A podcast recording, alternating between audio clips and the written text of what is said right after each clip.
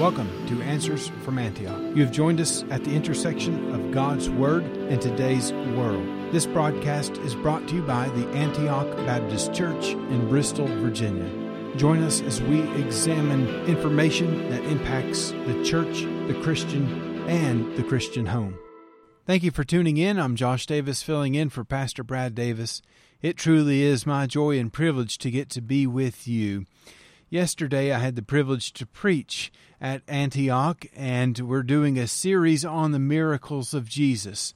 And the text that I preached from in our series was Mark chapter 7, verses 31 to 37, where we see Jesus opens the ears of a deaf man and also opens his mouth. He had a speech impediment, and uh, Jesus healed him to allow him both to hear and to speak plainly. And I want to dive into one aspect of the nature of God that this passage reveals to us. Uh, it continues to show the heart of God for all people. And the heart of God that would go so far to save a wretch like you and like me and like the folks who were right here at this place and at this time with Jesus. I'm glad for that truth, and we're going to be looking in it in Mark chapter 7. Now, if you'd like to listen to the message, the best place to go is to our church's website. That's antiochbristol.com. You'll find links to our church Facebook page where our video service from yesterday can be found, our YouTube channel, which is uh, the exact same thing. Also, visit sermonaudio.com, sermonaudio.com, and you can find us on there and a host of other churches as well. But also from our church's website, you can link straight to our account on Sermon Audio. And there's the uh, audio of the sermon, video, and other things that you can download there as well. And so just want to make you aware of that if you'd like to listen to the message in its totality. Really, what I'm sharing today is just a little aside that points out the nature of God, the heart of God for all people. Jesus comes to a region called Decapolis. Literally, that word means 10 cities. It's a region of 10 cities. There together, it was largely Gentile population although there was a large contingency of Jewish people who lived there as well. Uh, but if you look back in Mark chapter 5, when you have this uh, maniac that is demon possessed, and he has the legion of demons in it, Scripture calls it, and Jesus comes and sees him, casts the demons out of this man into a herd of swine that was about 2,000 pigs, and they ran violently over the hillside, down the cliff into the water where they perished. And the people begged Jesus to leave that region.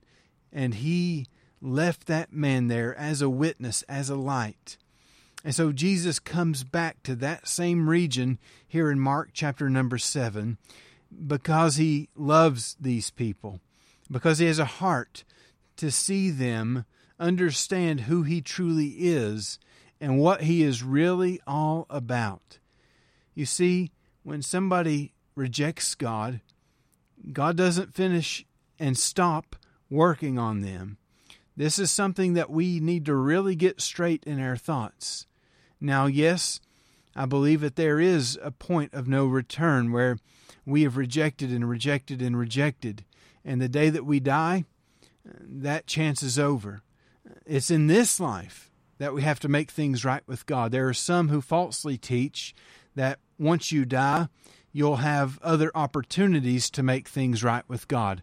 I see nothing like that in the pages of Scripture. In this life, while we have breath, is the time that we need to make things right with the Lord. But the heart of God, even for those who have rejected Him, is revealed by Jesus. He is not asked to come back to Decapolis. Nobody urges him to come. Nobody calls him to come. But he has a heart of love for even the people who have rejected him. And he knows there's a man that is there bearing witness to the truth, bearing witness to the light, breaking down the walls and the lies and the deception the people had thought about Jesus. Aren't you glad that Jesus went out of his way to find you where you were, even when you had rejected him, even when you had turned your back on him? He never turned his back on you. He went to where you were and rescued you out of your sin and saved your soul from eternal hell and has put you into his forever family. What a great love that we have uh, and displayed through the heart of Jesus Christ for all people. These are Gentiles. Don't forget that truth. Largely, predominantly, the audience that he's coming after is a Gentile audience. And we see that uh, in that Decapolis region, Jesus wasn't just concerned for the Jewish souls that lived there, but also for the Gentile souls that lived there as well. The heart of God for all people. See, Jesus doesn't favor uh, one group of people over another, one nationality of people over another. Jesus doesn't love us more because we live in America versus living in Brazil or in China or in Africa in some country uh, or anywhere else in the world. Jesus shows no favoritism towards people. He loves us, whether we're Jew or Gentile, and his love continues for us even when we say no to Him, even when we get angry at Him, even when we misunderstand Him, as the people did over in Mark chapter 5. They turned away from Him because they didn't understand His heart and who He was.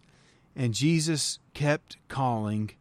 He left that man behind as a witness, as a testimony, as a lamppost to the truth of who Jesus really was and what his heart was for the people. And so when Jesus comes back into that region in Mark chapter 7, the people are willing to receive him with open arms because of what he has done and who he is. They get it now. And I am so glad for the day that Jesus called me out of my sins and he kept calling. Aren't you glad?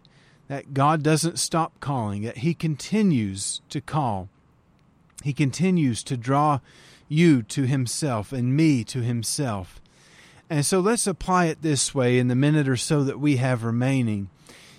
What about the ones that you love that are not right with God?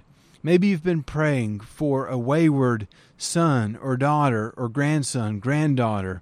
Maybe you've been concerned about a neighbor, a friend, a coworker, and you're burdened for them.